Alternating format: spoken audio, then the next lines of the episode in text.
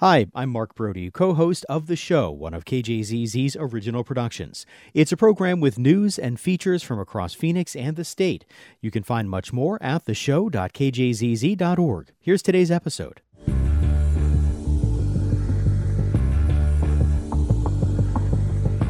Good morning. Welcome to the show here on KJZZ 91.5 in Phoenix. I'm Mark Brody. Coming up, tackling the issue of mental health among teens through fiction and what's behind the increase in popularity of regional Mexican music. But first, it is time for the Friday Newscap and some voices from the news this week. And the problem we've had is in some classrooms only the extreme left side has been presented. And so these present an alternative. I want us to be able to work together, and we have work to do here for not just us, but for all of Arizonans. And that's what we're going to do. And tomorrow we'll come back and still do what we've been doing. We are not where we need to be. 10 years later, as evidenced by the myriad of headlines about the lack of funding in our public school system, we continue to come up short. Something needs to change. The governor's proposal to increase Proposition 123 in its distributions to a whopping 8.9% is dangerous, and it's unsustainable. People are moving here and voting here with their feet. However, we haven't had enough homes built to support this growth. And while we've had great policies at the state level, on the local level, we have seen a rash and a ton of new regulations. And joining me to talk about the new chair of the Arizona Republican Party, the resignation of an embattled state lawmaker and more, are Chip Scutari of S&C Communications. Good morning, Chip. Good morning. Happy Friday. Happy Friday to you. And former State House Minority Leader Reginald Bolding. Reginald, good morning to you. Good morning. So let's start with a lot of comings and goings at the state legislature this week. Let's start with one of the goings. Reginald, I'll start with you. Representative Lisa Sun resigned seemingly very shortly before the House was set to kick her out. Was it surprising? Surprising to you, given how she defended herself in the House Ethics Committee? Were you surprised at all that she decided to resign?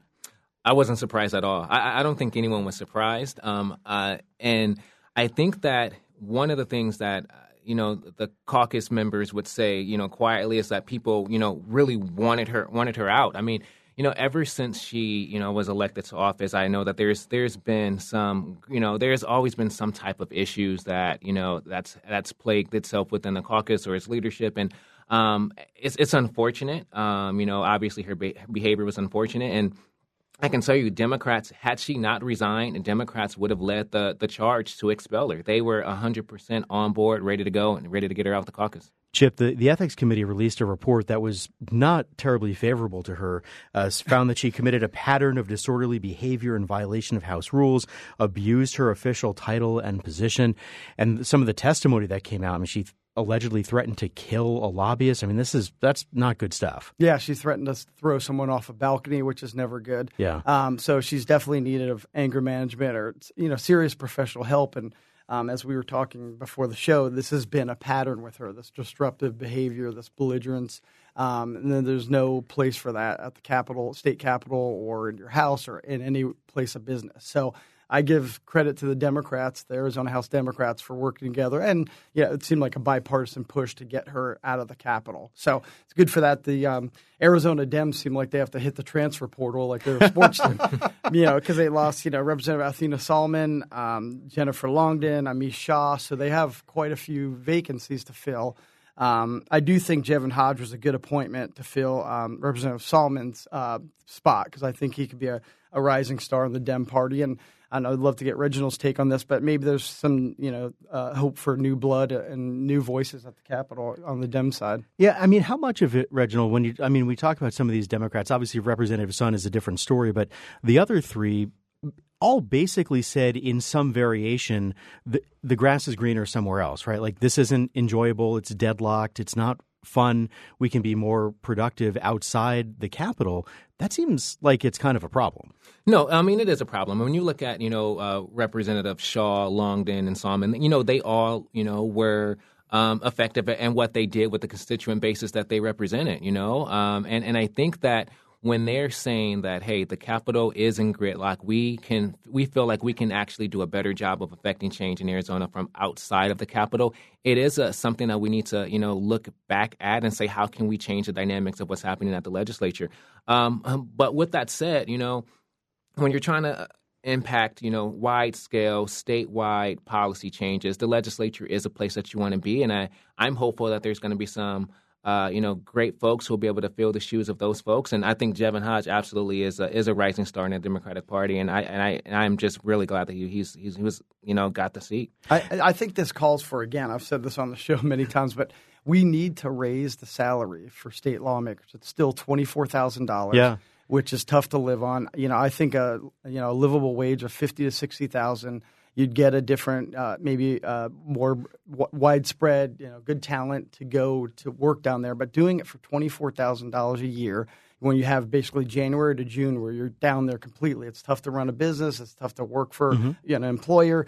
I think it's high time that there should be a bipartisan push to get something on the statewide ballot to give these folks, whether left, right, or center, a big pay raise. Reginald, Katie Hobbs, Governor Hobbs, has made it pretty clear that it is one of her goals to flip one or both of the legislative chambers. Democrats have been talking about this for a very long time. I wonder, though, if a number of resignations now, is that an indication that maybe Democrats aren't so optimistic of that happening after this year's election? No, I wouldn't put a correlation between, the resignations and the efforts to flip the chamber. I think every resignation that you saw, it was for good reason. When we talk about Rep. Solomon, she has been leading, reproductive, justice rights. Amish Shah, he feels like he has a really good chance in Congress, which I think he does, to win that race and CD1, and then also Rep. Longdon. Like, she's been a strong advocate, when it comes to protecting, community health clinics and families. So I think there's different cases there. But with that said, that if there's going to be strong policy changes that the governor wants to implement, she has no way to do that outside of flipping, one or both of these chambers, because we've seen the gridlock that took place last year, and we're starting to see that again this year. Chip, speaking of comings and goings, the state Republican Party had a bit of that over the last week or so with Jeff DeWitt last week resigning after, of course, the leaked audio recording from Carrie Lake of a conversation that they'd had some months before. On Saturday, the party met and voted for Gina Swoboda to be the new chair of the party. What's your impression of her as a leader? And I guess what challenges do you think she will have to deal with coming in and taking over this new position? Well, first, it was kind of sad to me as someone who covered politics in Arizona for a long time. Those Saturday meetings used to be somewhat fun where you could, talk with people, schmooze a little bit, hear what's going on. They blocked the media from coming. It was very divisive. It was a lot of booing. So I think that's where the Arizona Republican Party at that level has gone, which is very sad. And I think for those not fluent in political speak, when you see the words, I'm doing air quotes, Trump endorsed, that means that a person, whether it's Gina Swoboda or whoever, is willing to embrace the big lie, willing to say that Donald Trump won an election he didn't. Joe Biden won fair and square. So I think whenever you see those two words, Trump endorsed, you have to put in your mind, whether you're a Republican or Democrat, that means you're willing to embrace the big lie for Donald Trump. And I think Ms. Swoboda has a huge uphill climb, not only with finances, but I saw her on the Steve Bannon podcast talking about how they're going to find election irregularities, and she started a nonprofit called Voter Reference Foundation, which analyzes state voter rolls to find false information. Mm-hmm. It's been debunked. So I think it's just going to be more of the same with her leadership. It's going to be about, election integrity, trying to overturn the elections, stopping different electoral procedures. But that's the way the party's going, and that's what they wanted. And, we'll see how this plays out in a big, crucial election year for Arizona and America. How much do you think it matters, sort of the state of really either party, given super PACs and given the ability of, we saw 2 years ago of donors to give money, for example, to a county Republican Party to get, ads on the air and get stuff they wanted done, sort of bypassing the state party. Does it matter, the state of a state's political party? It used to matter a whole lot more. Now for presidential race, senator race, U.S. Senate race, a governor's race, it doesn't matter. What it does matter is you know, raising money, and also for ledge candidates, for getting out the vote for those. So like down-ballot type folks, when we were talking about down-ballot, if you know the Dems can either turn over the state house or flip the state house and flip the state senate, that's where it matters. But for Joe or Jane Sixpack on the street, they don't really know who the Arizona Republican or Dem party chair is, and nor do they care. So it's you know, they'll find other ways. Both political parties will find other ways around that to raise money and to funnel cash to their candidates. Yeah, Reginald, what do you think? I mean, does it really matter? Like for Democrats who are trying to win races, like Republicans are, like does it matter if the other party is sort of in a state of flux? Well, you know what? When Democrats saw that Gina Swoboda was elected chair, you know, we quietly stood back and just clapped our hands and said, look, this is a continuance of what we've seen out of the state GOP for the last several cycles, you know. And what we're seeing is that the more extreme that you're having a Republican Party, the more extreme candidates that are going to win these primaries, and which makes most of these races that are in competitive districts or districts that lean right, all winnable for Democrats. So, you know, I remember, you know, many moons ago, sitting at the state legislature, testifying was Gina Swoboda on, you know, election irregularities, and you know now she's also, I think it's important to note, she also works for the Senate Republicans, you know, covering you know all of their elections policies. Committee, right? Yeah, elections committee. So. This is, you know, Democrats know that, you know, by having someone really extreme is going to make it more difficult for institutional Republican donors to put their money into parties. I would say this. I do think parties matter when it comes to coordination across, you know, several candidates, you know, local, state, federal. But ultimately, as you mentioned, no one on the street really knows who the chair of either party is. But once again, this shows that Donald Trump is not only running his campaign, but pretty much every swing state infrastructure, which is a big deal. Back in, you know, 10, 15 years ago, 5 years ago, whether the president was a Republican or Democrat, they weren't getting involved at this level to make sure they had their endorsed people in charge. And it says, I think, you know, sends a message to moderate Republicans like myself. I guess I'm a raging rhino now. I don't know what to consider myself. That basically this isn't what, you know, we're not here for you. And if you listen to Gina Swoboda talk, it was all about election integrity, election irregularities, nothing about K-12 schools, which I care about for my kids, nothing about health care, nothing about affordable housing, nothing about private sector for a small business owner. It was all about election irregularities. Well, and interestingly, all of the candidates, I mean, Jeff DeWitt worked for Trump both on his campaign and in his administration.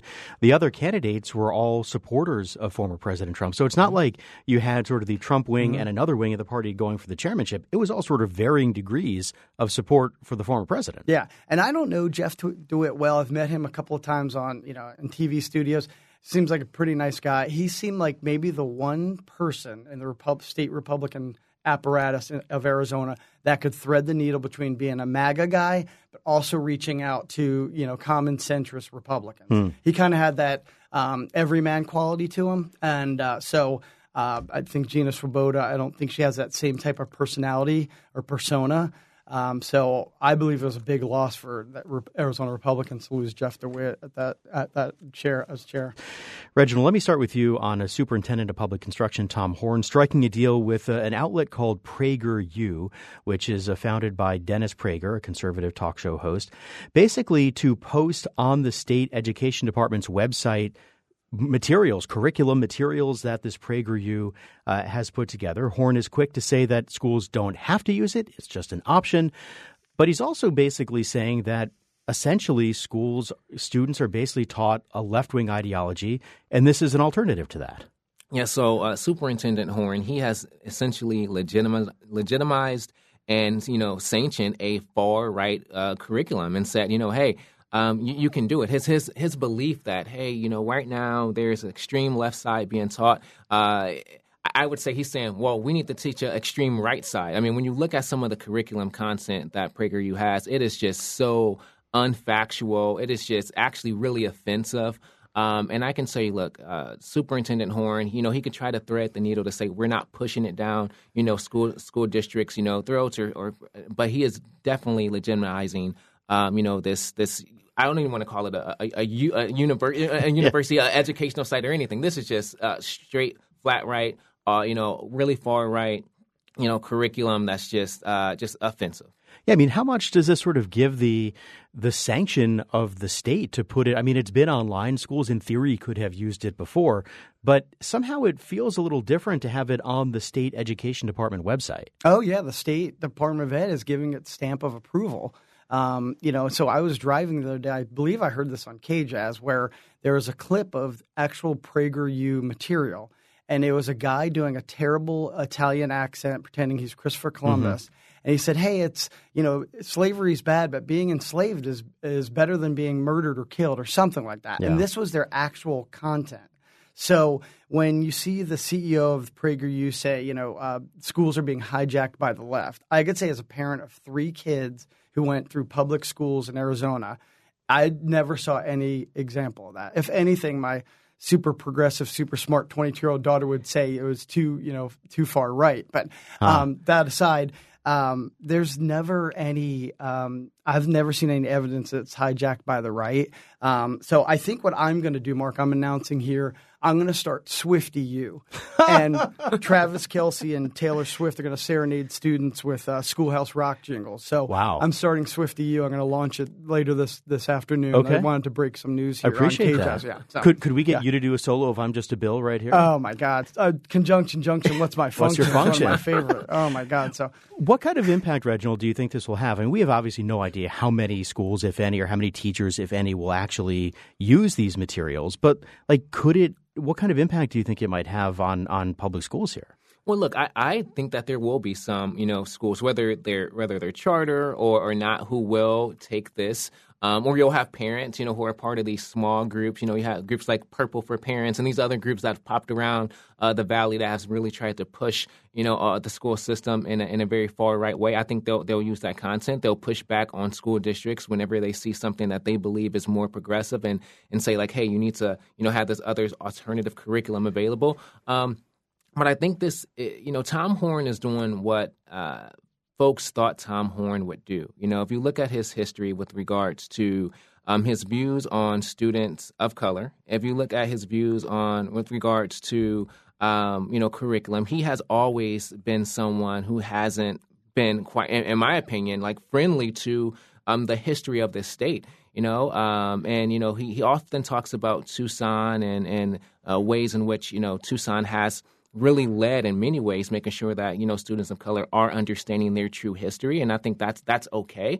But, where he's trying to take the Department of Education is just something that I totally disagree with. And I think that I could see lawsuits coming, headed to the Department of Education's way. Yeah, just from a pragmatic standpoint, as a parent, this, PragerU, whatever you want to call it, or if there's other materials out there, as a parent, you care about what your child, how they're going to get into a good college, or if they're going to go to a trade school, mm-hmm. What the curriculum of the school is it rigorous, how are they going to do with people skills and getting out when they get out into the real world.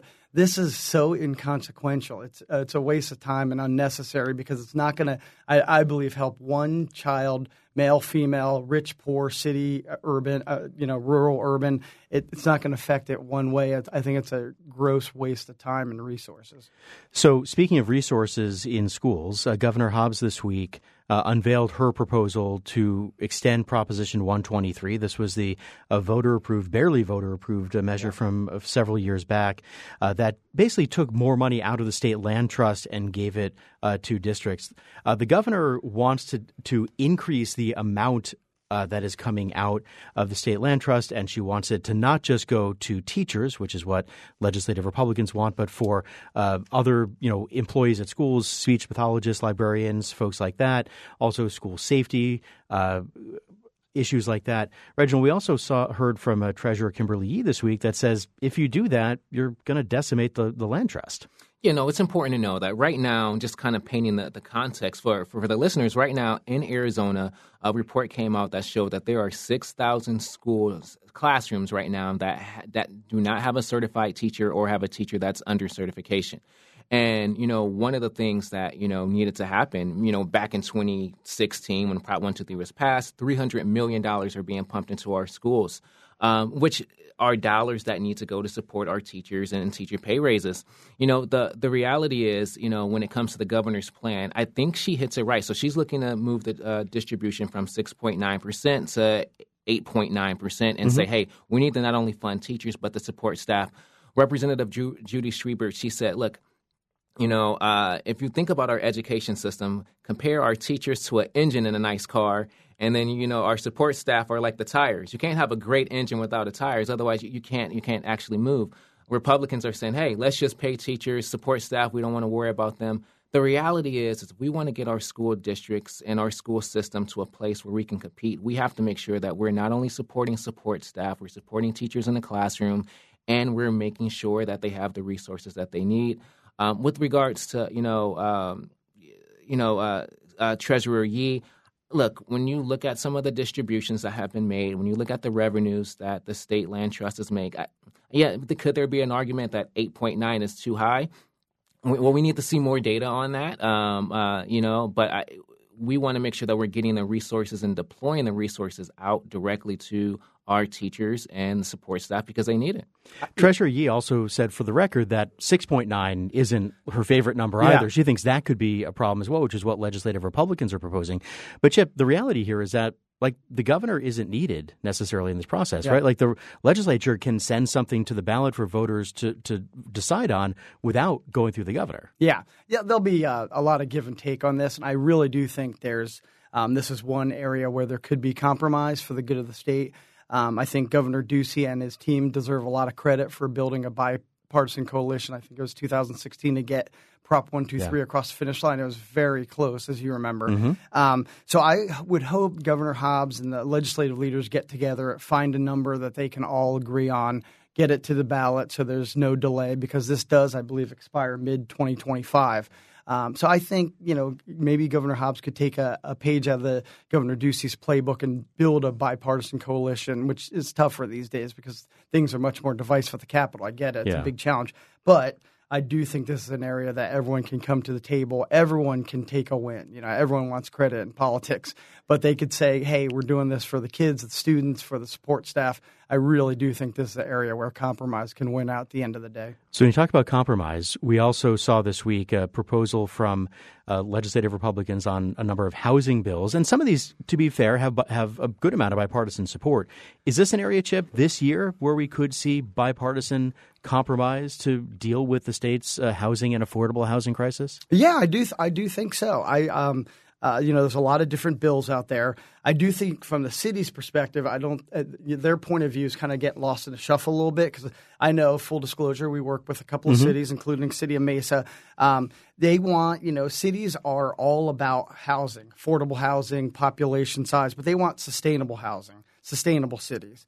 And a lot of these – some of these bills – don't have any, zero obligations for the developer to make sure there's access to schools, make sure there's a walkable, bikeable community. So, and according to MAG, the Maricopa Association of Governments, there are over 100,000 housing units in Maricopa County right now that have been approved, permitted, but the developer, for whatever reason, has not built those houses. So I think we have to look at not just the short term, what's good for developers. I'm all pro-business and I'm a capitalist. We have to look at long term, what's best for cities. And I think cities themselves are better long-term planners than private developers. But I do think there could be a happy medium here, and I hope there is. But everyone, cities, you know, private sector, Dems, Republicans have to come together and hammer out an agreement. Yeah, Reginald, last year there was obviously a big effort to try to do something on housing, and it really kind of seems to have come down to opposition from cities. The League of Cities and Towns didn't like a lot of what they were doing, and some lawmakers also got on board with not supporting this. Is there a compromise to be found here where everybody can at least be okay with it? Yeah, I think there has to be a compromise. I think there is going to be a compromise. One of the things that we have to make sure that we're doing is making sure that not only we're listening to cities, but we're also pushing cities as well. I mean, when you talk to, you know, builders, developers, community members, advocates and who are supporting, you know, affordable housing, they are saying, you know, look, we have people right now that need housing today, of course, sustainable housing, and we want to make sure that we're able to get it done. And but the pipeline that it's taking to actually get these houses built, the permitting process, it is a very, very long process. So this is where we have to have a balance where, you know, cities are, you know, not only protecting the long-term plans that they're looking to do with growth, but also recognizing there are current problems today that people are facing today with regards to housing. And we have to make sure that we're creating the conditions that people want to still come here and they want to still build and they want to make sure that the development can actually happen. Yeah, I agree with that. I think cities would, you know, if they were being honest with themselves, cities and towns would say, we have to cut down the bureaucracy. We have to get this permitting process faster. But I think if you did a stock of every city and what they have on the books right now. Mm-hmm. So for in Mesa, for example, over the last 2 years, they've approved 6,400 housing units, multi and single family units. So I think there's a lot out there, but for whatever reason, there's an obstacle that doesn't get from the permitting process to getting built is a long lag time. We all know that, you know, these rise in housing costs are, you know, for a parent of two kids, recent college grads, it's real. And we all have to work on getting it better, make it more affordable for everyone, no matter where you're on the economic spectrum. Sure. All right. We'll have to leave it there. Chip Scutari, Reginald Bolding, thanks you guys both for coming in. I really appreciate it. Thank you. Guys.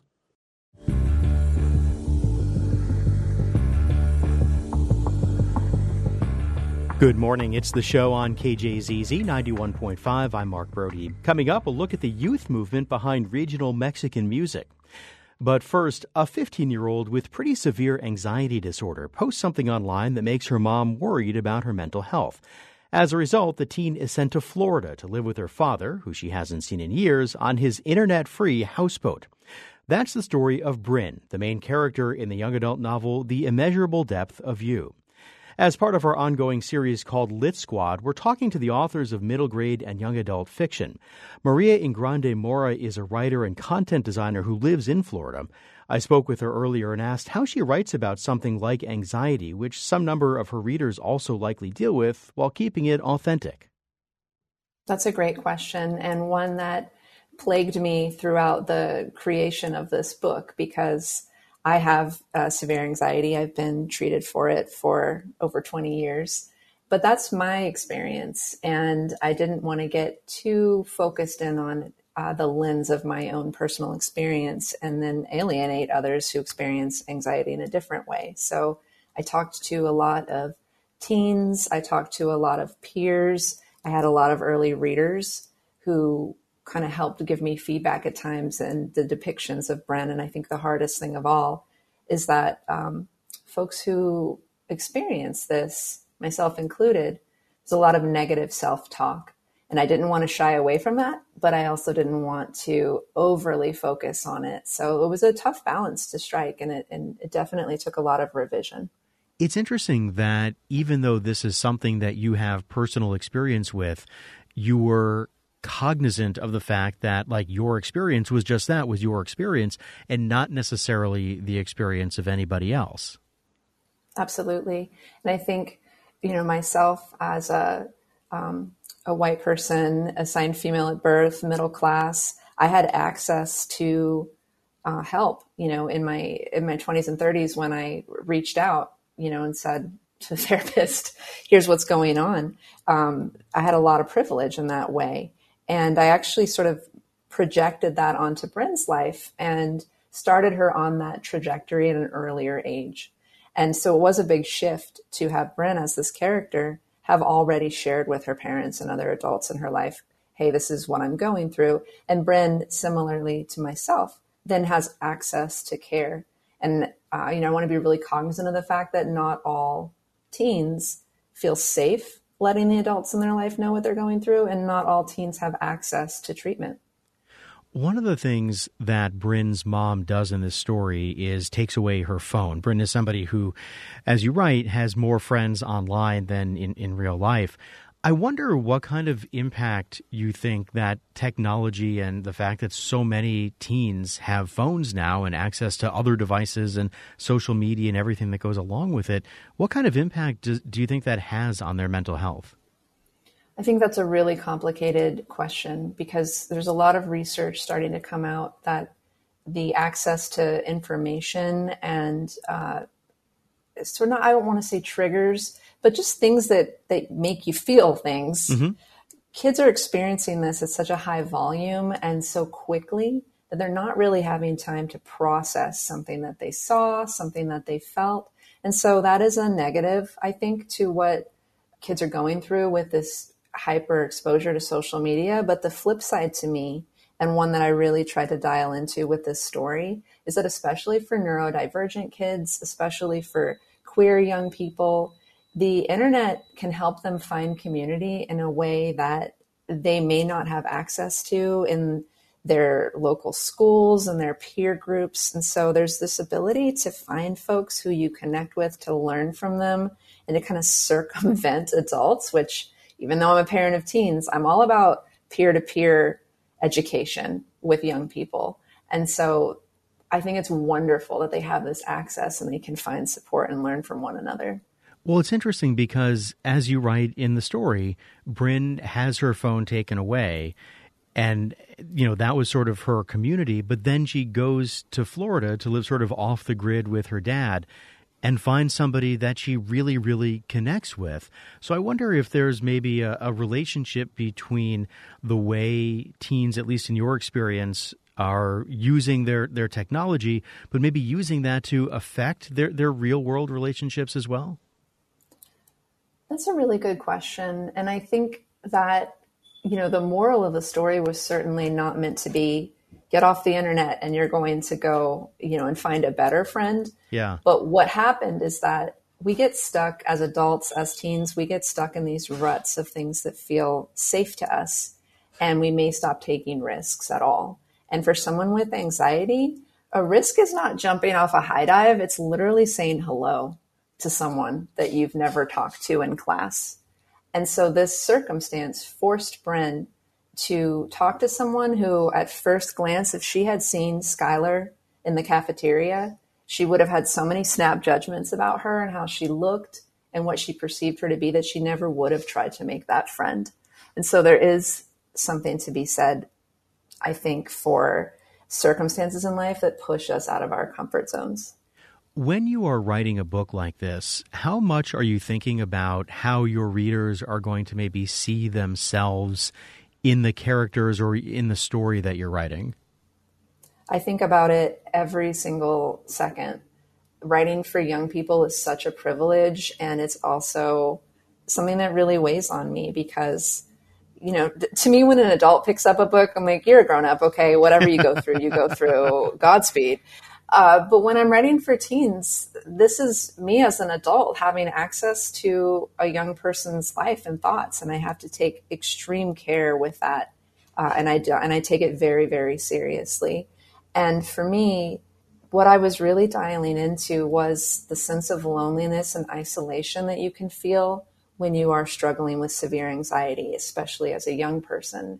And one negative self-talk kind of thread that happens is, no one has ever felt like this. I'm the only person in the world who feels this bad. Right. It was really important to me for teens to be able to see themselves in Bryn, and that's the feedback I've gotten, which is wonderful.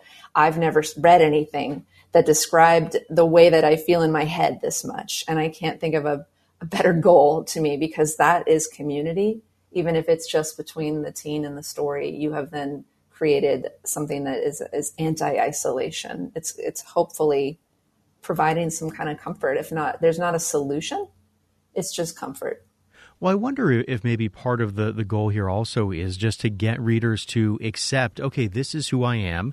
These are some of the challenges I have to deal with. And, that's okay. You're absolutely right. And I think one of the harder things in the trajectory of living with an anxiety disorder is the eventually reckoning with the fact that it's probably not going away. You're not going to wake up one day and say, oh, good, I'm better. I don't have an anxiety disorder anymore. And so self-acceptance then becomes your most powerful weapon. And Bryn's journey in this summer is absolutely a journey of self-acceptance and self-love in a way, and compassion. We have, as humans, a really hard time showing compassion to ourselves. And I hope that readers, in showing compassion for Bryn, can turn that mirror around and show compassion for themselves. Well, Maria, thank you so much for the conversation. I really appreciate it. You too. Have a great day. Maria Ingrande Mora is a writer and content designer living in St. Petersburg, Florida, and author of the young adult novel The Immeasurable Depth of You.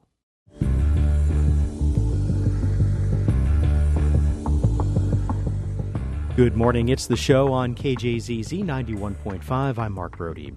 The Grammys are this weekend, the biggest celebration of the best and brightest in the music world. And this year, at least a few of those artists are from a new genre of sorts. Well, maybe it's an old genre that's finding a new audience. It's being called regional Mexican music, for lack of a better phrase, and it's exploded in popularity in the last few years. It encompasses everything from corridos to cumbia, and it's being driven by a new generation of young artists from both sides of the border. My co-host Lauren Gilger spoke more about it with Ana Maria Sayre, co-host of NPR's Alt Latino. It's interesting because at this point, you know, people are very much familiar with what is widely known as Latin music. It's something that we don't really talk too much, or at least I don't talk too much about the crossover anymore of Latin music into the mainstream, because it very much is the mainstream. Like Bad Bunny is a household name. I guarantee, even if you don't know exactly who I'm talking about, you've heard many of his songs on the radio, in bars, in clubs, just anywhere in this country. So regional Mexican is what I would call, for a while now, has been kind of like the sleeping giant of Latin music. It's something that those of us who follow the genre very closely have been extremely aware of for a while. You know, I've been reporting on it now for a couple years, kind of awaiting this moment where we would finally have this more visible explosion of the music. But it's by no means like this past year when we saw Peso Pluma and a lot of these big regional Mexican artists top the charts. Like, that is by no means the first time that this music has done really impressive numbers. It's more just the first time that a lot of people actually started very much visibly noticing and talking about it. So I think it's important when talking about this explosion to note, like, this is maybe the peak or one of the peaks, but, you know, you could look at music video numbers from a couple years ago and see that Christian Nodal was doing competitive numbers with Taylor Swift. So wow. In that sense, it's something that's been around. It's just not something that people were seeing as, you know, comparable to a huge pop record, let's say. Yeah. Okay, so let's define this for people who don't know what we're talking about when we say regional Mexican music. Like, what kinds of music are we talking about here? So again, I mean, it's just tricky to define, kind of as I always talk about the label Latin music, right? Which is very much a bucket term of a ton of genres. And then you look at regional Mexican music, which is really not a type of music. It's a bucket term. It literally means Mexican regional music. I mean, it's like music of the regions of Mexico. So that can mean anything from norteño to duranguense. It includes mariachi in there. It includes, you know, basically any different style that comes from a certain part of Mexico. Now, that being said, there are definitely some distinct markers or characteristics or sounds to it. It is typically lyrically, it is a storytelling type of music. So thinking of corridos, for example, that is a style of music that originated during the war. It was designed to communicate information, to communicate stories. It's very much like considered a widely known storytelling mechanism for, I mean, honestly, the Mexican people for many, many years. It has a lot of big, you know, sounds. Mostly you got your 12-string guitar. You have a lot of times your big brass instruments. It's a very full, big, boisterous sound typically. Yeah. Okay. So tell us about who is making this music, because I think this is also really interesting too. It's really being driven by young artists who are doing it in a really straightforward way. Like, this is not a nod to Mexican music. Like, it just is. Yes. Yeah, this is not like, oh, really cool, hey, listen to my really cool pop record with like a cool, you know, cumbia beat in the background. Right, no. Like, this is like, I am doing straight ahead my grandparents' music with, yes, different pacing, a bit of a different sound, different lyricism, but it's an evolution of that music. It is not a departure from. It's very much staying within that lane. So there's some interesting things about these artists. One, yes, they're all extremely young. Most of the corridos tumbados artists is what we call them. That's kind of who most people have been focusing on lately. So your Peso Plumas, your Natanael Canos, they're all very young. They're all pretty new. Peso Pluma had only been making music for, I want to say a year or two before he really exploded. His first album ever dropped this past year only. le pone centilla y yo aquí ando, voy cruzando jale blanco. Los mafiosos y los cholos son aliados. 7-7, muy inventado. Y en la Capi o en GDL ruleteando. Y en el Low Low. So they're very young, they're very fresh, and a lot of them, what's really special, is a lot of them are actually born on this side of the border. They're born in the United States. So a lot of them are Mexican-American kids, kids of Mexican immigrants who are from these places, you know, that traditionally in this country are seen as big Mexican communities. So a lot of farm working communities. We see Yaritza y su Esencia from the farm working areas of Washington State, Eslabón Armado from Patterson, California, Grupo Frontera, they're from McAllen, Texas, from the border. Ya nada me hace reír, solo cuando veo las fotos y los videos que tengo de ti. Salí con otra para olvidarte y tener el perfume que te gusta a ti. Prendo para irme a dormir, porque duermo mejor si sueño que estás aquí. Si supieras que te escribí, te he mandado los mensajes, siguen todos ahí. Wow. So they're representing these very Mexican dense parts of the United States of America. That's really interesting. Okay, so do you have a favorite song right now in this realm that maybe could like serve as a gateway song for everyone?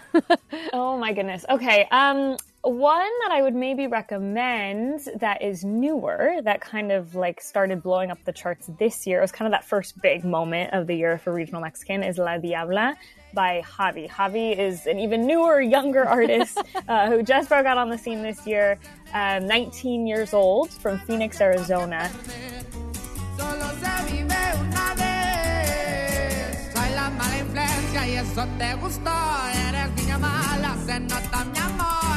Una diabla, mira cómo baila. Del 1 al 10, tú eres un millón. Si te vas conmigo, puro Christian Dior. Vendí Valenciaga, a ti me sobra lana. Lo que quieras, mi amor, mi chula princesa, te bajo la lona. Y si te dejas, verás que ninguno te va a dar lo que yo te voy a dar. And this song was released last November, but really, really topped the charts this January. So it's called La Diabla. All right. So I want to end, Ana Maria, with just a little bit about the, I guess, the what this means part of this, right? Like, it seems to be this is changing the conversation around culture, around the Mexican-American experience right now, and is saying something a little bit different about this new generation of kids in that world. Yeah, I think there are two really important things to me that are happening right now. One is that we're seeing a music that is very much, like you said, it is traditional. It's not a departure from anything. It's not incorporating certain elements. It's very much straight ahead, like the music from Mexico, not being modified, that is being widely consumed. So that's really important, obviously. That is, you know, opening doors, opening avenues. Who knows what could come after this music if people are willing to actually sit down and listen to straight ahead corridos tumbados. Yeah. So that will obviously change the landscape of this country, of the musical landscape of this country in ways that none of us can really predict. But I think, to me, the second most important thing is the social aspect of this, which we're talking about every single stage of this. When reggaeton became big, when, you know, the first crossovers of Latin music happened, every single moment when Latin music reaches a certain pinnacle in this country, I think it has huge social implications. And for the youngest generation coming up listening to this music, I mean, what I love to think about is I cannot even imagine what it would feel like to grow up in a world where regional Mexican music is not embarrassing. It's not tucked away inside of families. You know, it's loudly, proudly. It's cool. It's cool to listen to regional Mexican music, to dance to it, to love it, to know the characters, know the artists, know the stories. Yeah. So because of that, I'm just really interested to see what it will feel like and how it will actually shape a new generation of Mexican Americans or Latinos in this country if they grew up with that kind of experience. Because music shapes everything, especially, I think, for young people. It really shapes life, social life, how you perceive yourself is very much impacted by that. So the thing I'm really interested in watching for is actually that, is what that will look like for these kids in the future. All right, we'll leave it there. Ana Maria Sayre, co-host of NPR's Alt Latino, joining us to talk more about this. Ana Maria, thank you so much for coming on. Thanks for your perspective here. I really appreciate it. Oh, my, thank you. I love talking about this stuff.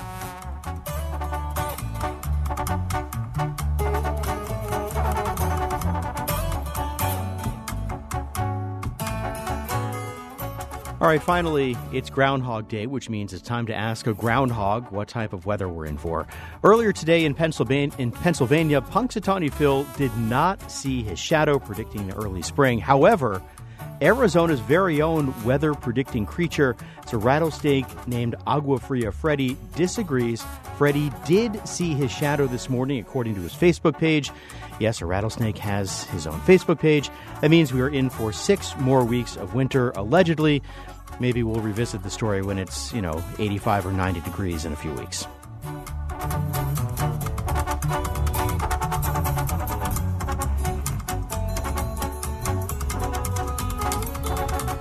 And that'll do it for this Friday edition of the show. Thank you, as always, for listening. The show is produced by Sativa Peterson, Nick Sanchez, Amber Victoria Singer, Nate Boyle, Athena Ankra, and Larissa May, as well as Bruce Drummond. Sky Shout is our digital editor. Chad Snow is our news director. The show is created by John Hoban. Our executive producer is Amy Silverman. For Lauren Gilger, I'm Mark Brody in Phoenix. Thank you, as always, so much for listening. Have a great weekend. Have a terrific rest of your day today as well. Hope to see you right back here on Monday. That's it for this episode of The Show podcast. To find out more about the stories from today or other episodes, visit theshow.kjzz.org. And you can subscribe to KJZZ's The Show on your favorite podcasting site. I'm Mark Brody. Thanks for listening today.